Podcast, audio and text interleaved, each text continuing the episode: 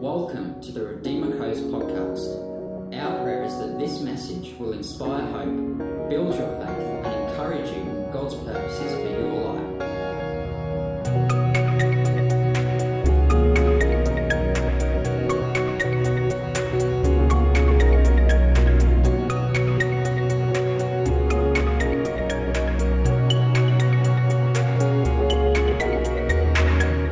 Going to cover a few things. We've been uh, doing a series on called The Call, which is about uh, God's exciting purposes for our lives, for each of us. And we're taking as our foundation scripture uh, Ephesians 2, verse 10, which we just confessed. For we are his workmanship, created in Christ Jesus for good works, which has he has prepared beforehand that we should walk in them.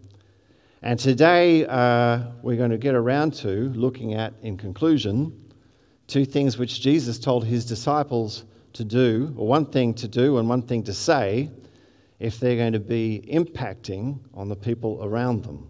And they were to change what they said from their mouth and to change how they looked at the world around them. But I thought I'd start. I read a story uh, a few months ago, and I've been listening to a book by this lady. Her name's uh, Rosaria Butterfield. Uh, she describes her conversion in April 1999 as a combination of an alien invasion and a train wreck. And uh, which is, if you're going to mix metaphors, there's two good metaphors to mix. In April 1999, she finally surrendered her life to Jesus. She was at the time a professor of English literature at Syracuse University in New York. Her major was queer theory. She was in a very happy lesbian relationship. She was uh, a deacon at the Universalist, I think, church, which is a, not a Christian church by any means. And her role, her ministry there, was to welcome and to um, make feel comfortable the gay and homosexual couples to that church. She was a tenured professor. Her life was happy. She loved her partner. Uh, she had grown up a Catholic. Her big impression of Christians is that they were mean and they were angry and they were bitter and they were filled with judgment, as opposed to her community that she was part of, her lesbian community, which she found welcoming. Her house, their house, were always open for people to come in. Day and night, they would come in, wouldn't need to knock. But the Christians that she knew were angry and so part of, part of her study, which, uh, um, which she was doing, was to write a thesis. She was writing a paper on the uh, right wing uh, Christians, the uh, fundamentalist Christians in the, in the United States of America. And uh, just in part of her research, she's studying up on promise keepers and their attitudes towards uh, homosexuality. So she wrote a, a brief editorial for the local newspaper and she put it in the newspaper. And she said the response was overwhelming. Uh, she said she just wished as many people got excited about her thesis. But this little editorial about Promise Keepers was, was just the response, she said, overwhelmed her. So much so, and she said uh, she was a, a neatness freak. Her desk was always kept immaculately clean, and she would read uh, all the letters sent to her and then file them. But she got so many letters about this article about the promise keepers that she decided to have a, she had to put two boxes on, on her desk. One was fan mail, and the other was hate mail. And they were both where she was just seeing which one she'd never, uh, she had cited so much uh, excitement and fans and, and so much hatred at the one time. And then she said she got one letter. It was signed Pastor Ken Smith, who was uh, almost soon to be retired. He was in his 70s. He was a local pastor at the Reformed Presbyterian Church there in Syracuse. And she read it. And uh, it was very supportive, it was very uh, compassionate. And yet, at the same time, it didn't criticize her, but it asked her how she'd come to that decision, how she came to these these um, opinions that she had. What was her worldview? What was, what was the presuppositions behind this? And then it invited her It, he was genuinely interested, he said, and it invited her to catch up with him and his wife if she wanted to talk fur- further about it. She said, I didn't know which box to put it in. I didn't know whether that was hate mail or whether that was fan mail. Here was someone that was being really loving to me and generous and respecting my opinions and respecting that I was no fool. I kind of knew what I was talking about. She was a tenured professor. And he wasn't putting me down. He was just asking why I believe that. But then he didn't agree with me. And she said it sat there in the middle of her desk the whole week. She said she put it in the bin two or three times. She said, but it just annoyed her because it wasn't in this file and it wasn't in that file. Anyone like that? I can tell you it's not me. they all go in one file. and so she, she kept pulling back out of it. And, and eventually she replied to him and, and arranged to meet. And so he replied back and he said, Well, uh, if you want to meet on neutral ground, we could just go to a coffee shop. But if you'd like to come to our place, she said, I was curious to see how Christians lived. I was curious to see how they lived, so I decided to go to, to their house for dinner. And she was met at the door by Pastor Ken and his lovely wife, and they brought them in, and she was impressed because he was cooking a vegetarian meal the things us Christians must go to sometimes. you know how you tell a vegan? You can tell a vegan. You know that. You know how to tell a vegan? You don't have to, they tell you. All right? But she was cooking a vegetarian lasagna or something like that. And then and she was impressed and she could say that he was intelligent. She said, and the, light, the evening was full of of positive conversation. They asked her about her life and where she'd come from, and she asked them about their life. She said, and, and she kept waiting to be hammered. She said, and all night I was waiting. She's thinking, this guy's got this wet fish under the table who's going to come up and slap me at one stage. But the, there was a lovely conversation. They were obviously genuinely interested in her. And at the end of the evening, they let her out the door. They said good night. And they said, We'd love to catch up with you. She said, That would be nice. She kept waiting for the hook, kept waiting for the catch. She said, The thing that impressed me as she left, they didn't try and convert me, they didn't share the gospel with me, and they didn't invite me to church. They just wanted to know me. And over the next 22 months, she said she went on a journey of discovering what is it that made these people tick and she read the Bible from cover to cover, as many translations as she could get. Um, and eventually she invited this pastor to go on panels with her at the university. And her queer, gay, and homosexual friends, they would always you know, ask her questions about, about this person, this minister that she was inviting. But she said, Well, I'm, I'm very liberal, so I don't believe there's any real truth. There's his truth, my truth. And she'd say to them, Well, why are you upset? That's his truth. And eventually, after about 22 months, he actually said to her, Would you like me to come and lecture to your, uh, give a lecture? I've got a lecture I've lectured at other universities to your English class. She said, What on? She, he said, The lecture's called Why Every English Student Should Read the Bible. And she went, and she said, she started to get angry and defensive. It rose up within her, and she said, There's no way. She thought to herself, There's no way I'm going to let him in front of my class with that. And so instead, she said to him, Well, why don't you present the lecture to, to, to, to, to me?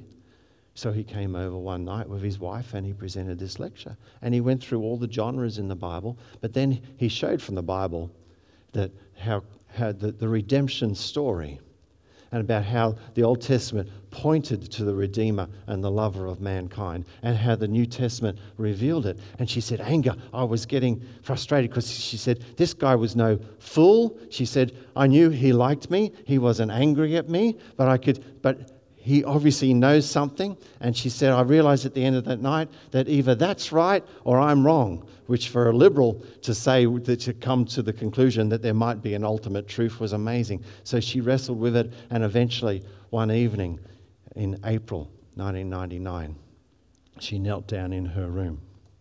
Oh, before then, she said she would go and she would go and she went to go to church like dozens of times and she'd come out and she said, I'd get, get in my car.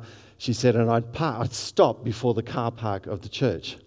She said she had to laugh at the thought of all these gay pride rainbow things on stickers on her car, and then all these, uh, all these um, um, homeschooling stickers and, and Jesus loves you on this. She said, How can I park my car in there? And then she had to laugh at herself. She realized she'd become a stalker Christian, a Christian, a stalker of Christians. She thought, I'm stalking Christians. This professor, tenured professor, dean of, dean of uh, her department.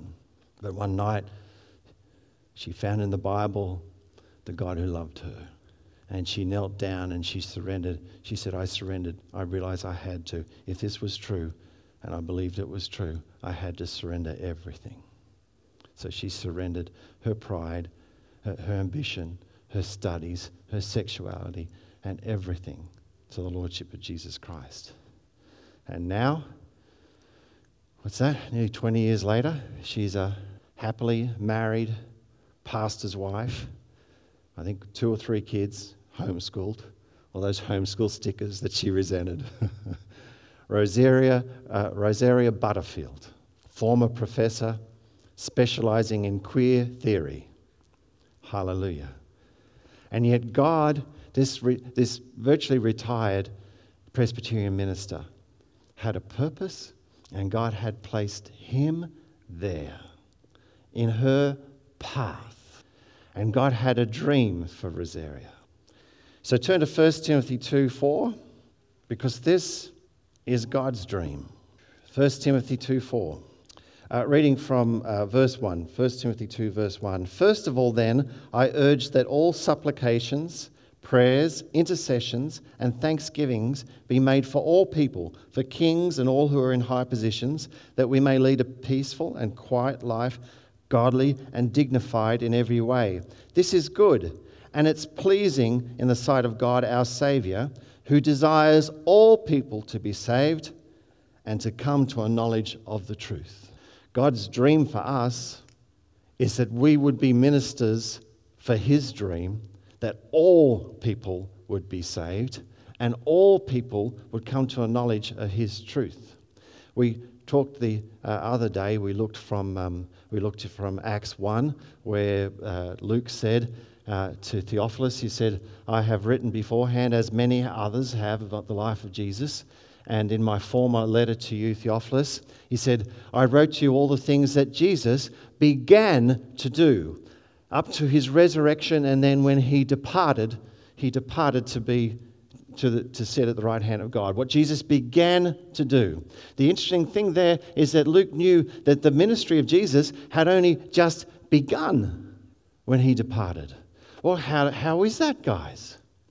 For most of us, our Christian life, our old life, ends when we're born again, and our new life is just, well, I'm dead. You know, well, it says, I've died in Christ. And, and we lie around like we're dead. That's it. But it wasn't just Jesus that rose at the resurrection, it was us that rose at the resurrection. And his dream has become our dream. The works that Jesus began to do.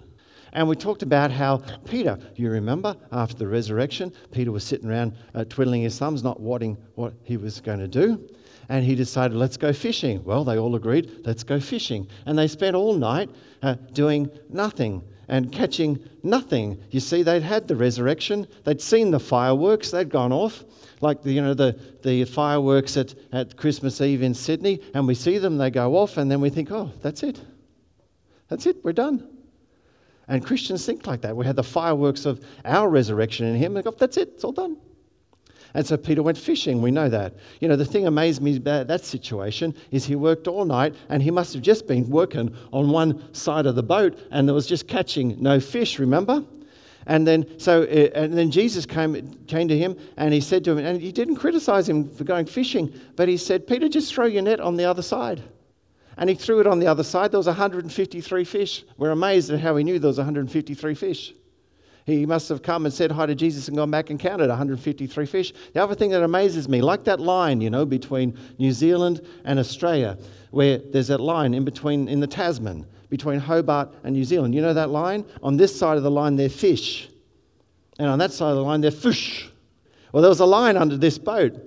I was uh, calling this sermon Look Up, but I could have called it Hidden in Plain Sight. Because the mission God has for us, 99 times out of 10, is hidden in plain sight. And those fish, the 153 fish, were hidden in plain sight. And all they had to do was just change, just look differently, think differently, talk differently, think the dream, look at the dream, speak the dream. Jesus said, throw the net on the other side. He threw the and, and all of a sudden, the same action, the same life that these people were living, and they thought the fireworks were over, became fruitful. 153, 153 fish. There's another story. I grew up, uh, well, I grew up in the Salvation Army, and then when we moved into Pentecost, was the early 80s, like 1980. It was in a Assemblies of God uh, churches. Look at me, look at me. And you know, I started hearing, I had, until I got into Pentecost, or 1979, I went to the Billy Graham Crusade in Sydney. Anyone there? Oh, normally someone is, yeah. Now, where were you sitting? No, anyone there. and, uh, you know, there was like 30, 40, 50, 60, 70,000 there, and, and, and thousands got saved. And, and then when I went into Pentecost, the Assemblies of God Church, that's when I heard for the first time that revival was coming. I didn't know that. I didn't know revival was coming because I'd just come from a Billy Graham crusade. The, I thought revival was here you know. But I started to hear, well, revival's coming. And that was at AOG. And then we went to uh, uh, other places and other churches, and we heard there's a great revival, great southland of the Holy Spirit. Revival's coming. I heard. You ever heard that? Revival's coming. It's coming. Revival's coming. Can you hear that? And then after a few years, I just realized that revival, if we keep saying revival's coming, revival will never be here. Uh huh. And, and you know, I sat back and looked because I, I went and spent some time with Archbishop Benson Idahosa in Benin City in Nigeria. And, and he had been rescued from a garbage, a garbage tip and, uh, and, and where he'd been abandoned. And he had got saved and he met T.L. Osborn, and T.L. Osborn inspired him to lift him. T.L. Osborn said, I'm going to give you uh, enough money to build a church. And, and, Bonnke, and, uh, and um, Idahosa was all excited, T.L. opened his wallet and gave him $50. And he said to him, If you can't build a church with $50, you won't be able to build a church. So Idahosa got mad, of course, and gave it away. But the thing about Idahosa is that revival, and, and, then the, the village, I, the city I met in, Benin City, they had 50 churches in that city, Benin City, and hundreds around the nation. And, and he would go into Muslim cities, and the, the, the mayors wouldn't want to give him a venue. And, and one of them, the guy fell off scaffolding dead in front of him, and Idahosa picked him up and raised him, and the Lord raised him from the dead. And of course, then the mayor said, You can have any venue you want. But the thing that impressed me is that revival was never coming for him, revival was here. And I told you the other week, I had a week with Reinhard Bonnke, and, you know, like holding a crusade in Nigeria. And he said to me at the end of it, he said, Grant, he said, the big difference, he said, the thing is, anyone can get a vision. The thing is, you have to just do it. There was a representative there from Nike, you know, that took that down, wrote that down. Just do it. That sounds good. We'll use that. Yeah. But for him, the revival was never coming. Revival's not coming. Do you know around us? Now, this is taken, uh, the, these stats are taken um, f- from a survey of beliefs and attitudes about Christianity and faith in Australia. It's a secular survey. And, uh, and these are taken uh, all around Australia. So that includes all the Muslim areas and all the, you know, King's Cross and all the areas where, where there's no Christians and hills. And, and in the Sunshine Coast, we have a much uh, higher percentage of people who, who believe in God, who are Christians.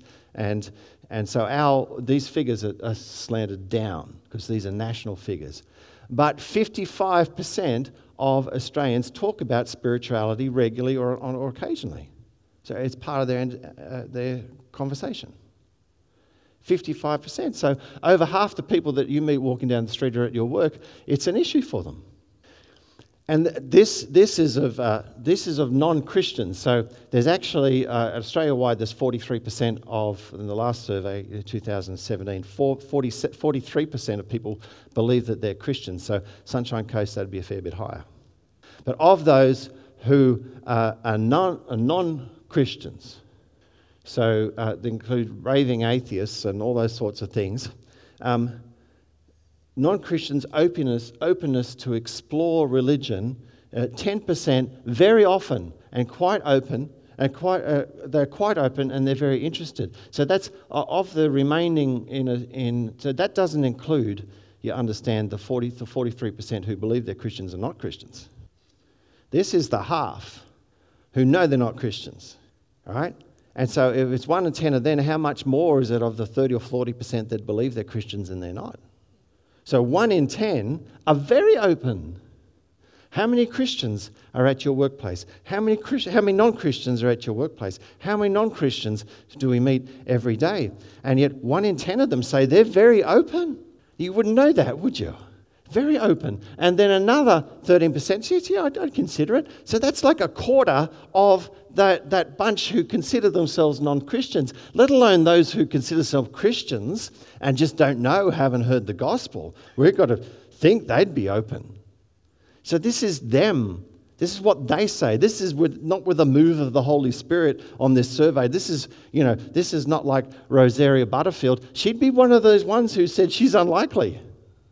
So that's telling me that probably around about a quarter of the people we, we meet each day in our workplace, in the shops and everything, they're actually open. In future weeks, we'll, we'll look at uh, what, what it is that they think they, that they would be open or what they'd be open to hear. But next slide. Thank you. Do you know that uh, one and a half million, 8% of adults in Australia have never met a Christian? That's one in 12, 8%. Well, at least they think they haven't. Of Generation Y, born from 1980, one in 10.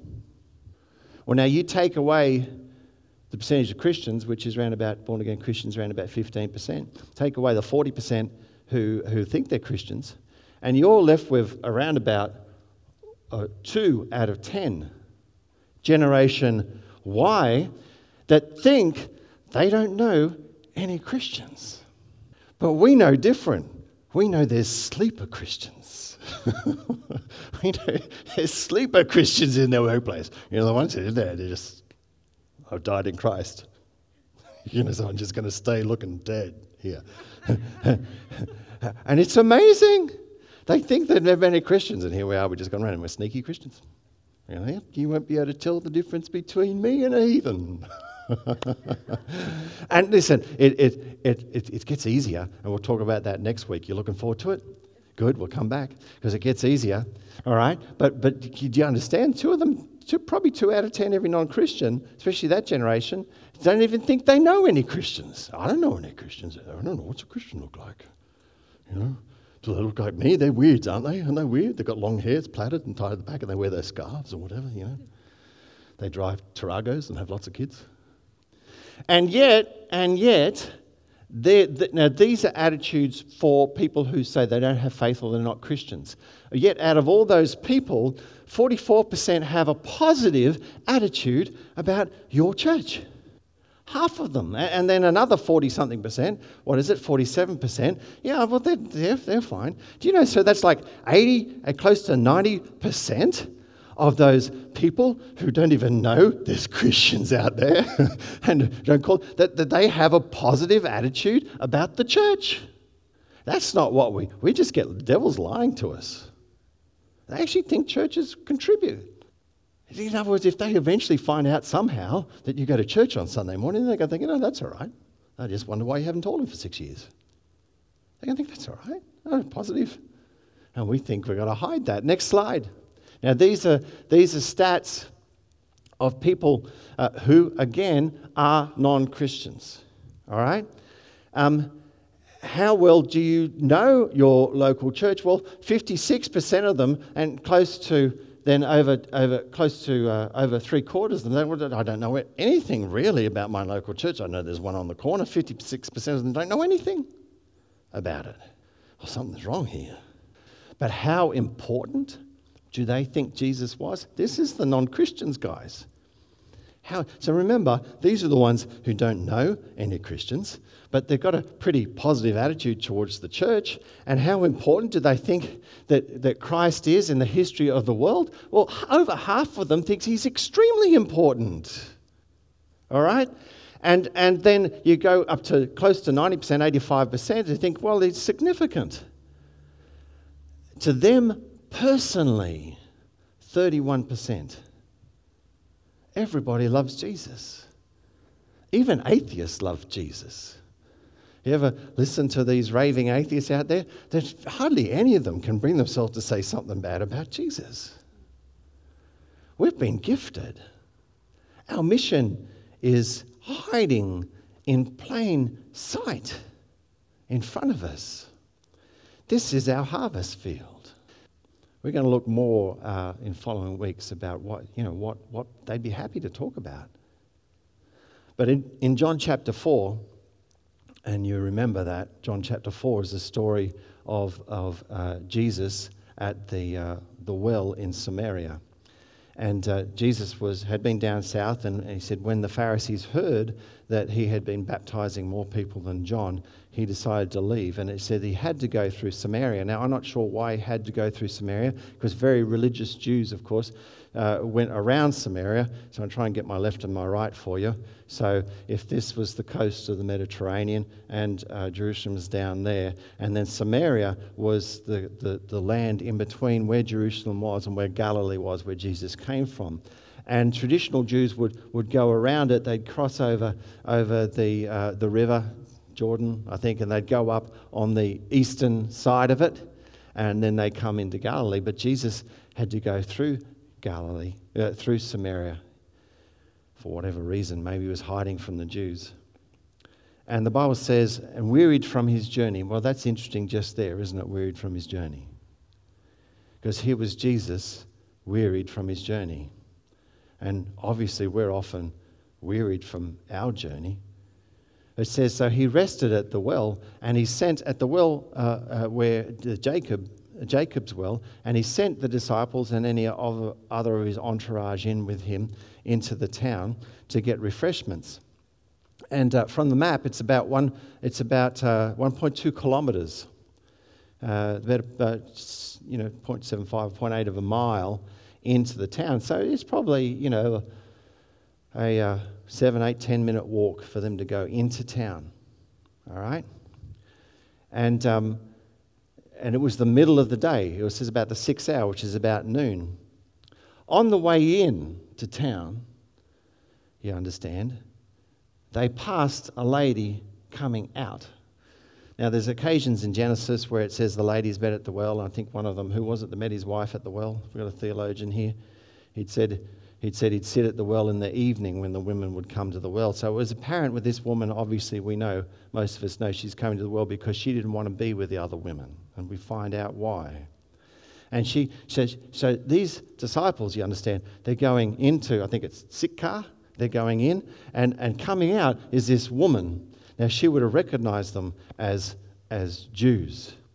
And, and I can just see her coming in, coming that way. I can just see her stepping out. I can see her looking down in shame. And she's carrying a pot, and she doesn't want to come out twice to the well, so she's probably got a clay pot, and she's probably got a couple of leather bags on her. And her eyes go down like this as she walks to the well, and she looks away like that because they know who she is. They know her history. They know why she's coming in the middle of the day. And she arrives at the well, and Jesus is sitting down at the side of the well. And Jesus says to her, Draw me some water. Now, we think that might be a little bit rude if I just said to someone, Get me some water, you know? Um, but for them, he was asking her to give hospitality. And in fact, uh, he would have known, and they would have known the stories in the Old Testament when they're looking for wives and they'd ask the one to draw me water and the one who did it. And so he was treating her, he was signaling her like she was a lady. He would have known why she was there in the middle of the day, the shame that was about her. Uh, obviously, a prostitute or a woman who's ashamed to. And he said to her, Draw me water. And just like Pastor Ken, Pastor Ken and Rosea, he offered to be her friend. He said, You can be my friend. I'm happy. And of course, the Jews would have, that, that would have thought, they would have it made them unclean to have water from her. And, and we're so ingrained in this Old Testament law that we think if we hang around prostitutes or hang around queers or hang around drunkards, that somehow we're unclean. Well, that's Old Testament. The New Testament is when we hang around them, they get sanctified, they get set aside for the purposes of God. We walk in there, guys, Jesus is walking in there. We know if they can get to us, they can get to Jesus. If they can see us, they can see Jesus. We can get our hands on their head, that's Jesus' hands laying on their head. And Jesus wanted to be their friend. And then they start this conversation and about living water, and there's all sorts of depth of meaning in that that possibly escapes us. But he said, If you asked of me, I would give you water that you would never thirst again. And she said, How can you be? Are you greater than our fathers who dug this well? And then and, and the prophet, she talked about the Messiah that's coming, and she turned he turned to her and she said, I am he. And he told her about his he said to her, Go and get your husband. And she said, I don't have a husband. He said, You're right. You've been married five times, and the man you're with now is not is not, you're not married to. And at this point, it must have been a fairly long conversation, or maybe she was just leaving town when the disciples came, or whatever. But at this point, the disciples came back, and they didn't. They're like us, most dumbfounded when we see Christians hanging with non Christians. What are you doing with that? They didn't know what to do. They said, the Bible says they didn't know what to say.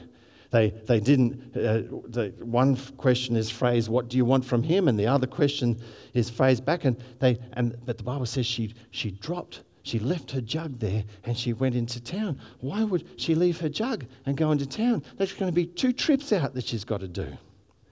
And then Jesus started this conversation with his disciples, and they said, they said to him, Eat some food. He said, I have food to eat, which you know not of, and it's to do the will of my Father. It's an interesting phrase, that. I bet you they're thinking, is there some takeaway round we, we have a midst? Where's the Kentucky drive through? We missed the Kentucky drive through. Why do you send us into town when McDonald's is down the road? He's got food to eat you know nothing of. And it was the same thing that he, said to Peter. You know, the will that God has for us very often is hidden, most times, 99 times out of 10, is hidden in plain sight. And they asked him about it. And he said to them, he said them two things he said two things that we need to do. He said, first of all, he said, change what you say.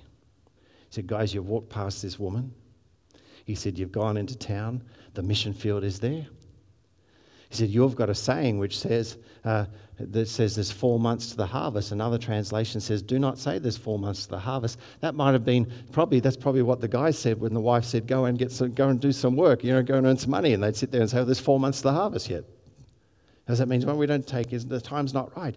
It's like us saying revival's coming. There's four months, revival's coming. Well, there's always four months to the harvest. You never get to the harvest. And Jesus said to them, Don't say there's four months to the harvest.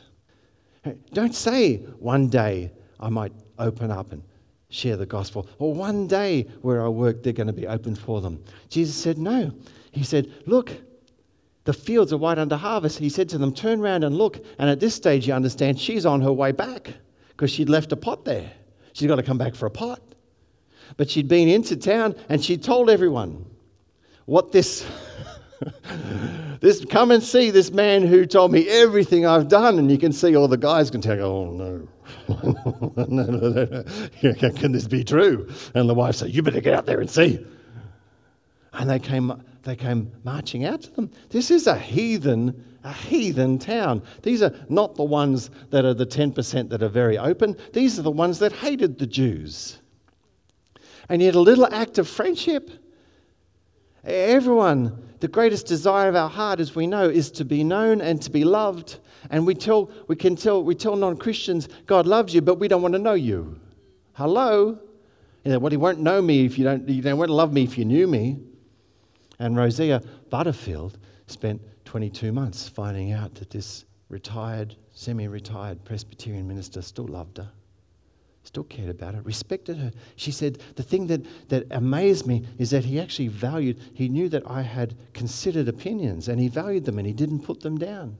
And Jesus didn't put this woman down. And he said to the disciples, Look up. He said, Look up. And they probably looked up where?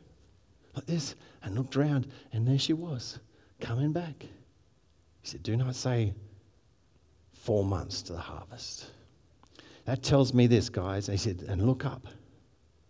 That tells me this Jesus telling his disciples that revival, that the salvation of our friends, of our neighbors, of our workplaces, of the people we're with day by day is hidden in plain sight. And what changes is the way we look at them and the way we talk about them. And to realize, to understand the way we look at ourselves. To understand if, if, if we walk in, when we walk into work, when we walk into shop, that's Jesus that walked in.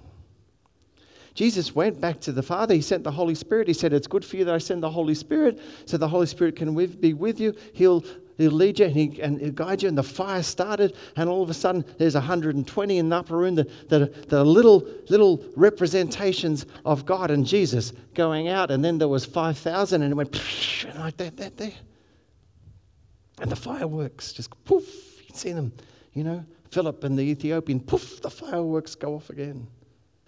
We need to change the way we look at our world and to change the way we look at ourselves. And we look at the world and we can say, God so loved them. And He has prepared wonderful works in place. They're, they're them. And even in the natural, we know that like probably half of the non Christians are very open to hear. Very open. And if they can get to us, they can get to Jesus. If they can see us, they can see Jesus. And I, I don't care how long you've been saved. But that woman was, you know, she wasn't even saved. she wasn't even born again. Like, how many minutes? 10 minutes? And she's gone back and evangelized to the whole town. And God invests in you. He's more interested in them getting saved than we are. And it says in Ephesians 2:10, "We are his workmanship, created in Christ Jesus for these good works that he has prepared beforehand that we should work in them." That word we, we learned last week, the word prepared means that he has already made the investment and put the physical things into place, ready. How do we find them? Walk in them. His dream's our dream. His call's our call. Luke chapter 4, Jesus opened the book he said, The Spirit of the Lord's upon me, for he has anointed me to preach the gospel to the poor, healing to the sick, prosperity to the poor, uh, those who are downtrodden set free, and to proclaim the acceptable year of the Lord. And then the Bible says he closed it. It doesn't say he closed the book. And you know, if you go and read where that comes from, it says after that, the day of judgment. And he closed that book. He said, This, he said, this now is a ministry of grace. Judgment's coming, but now's the time for people to turn to Jesus. If they can see you, if they can see you, they can see Jesus. Praise God. Every head bowed, every eye closed. Thank you for listening. We trust that you've been encouraged by the message.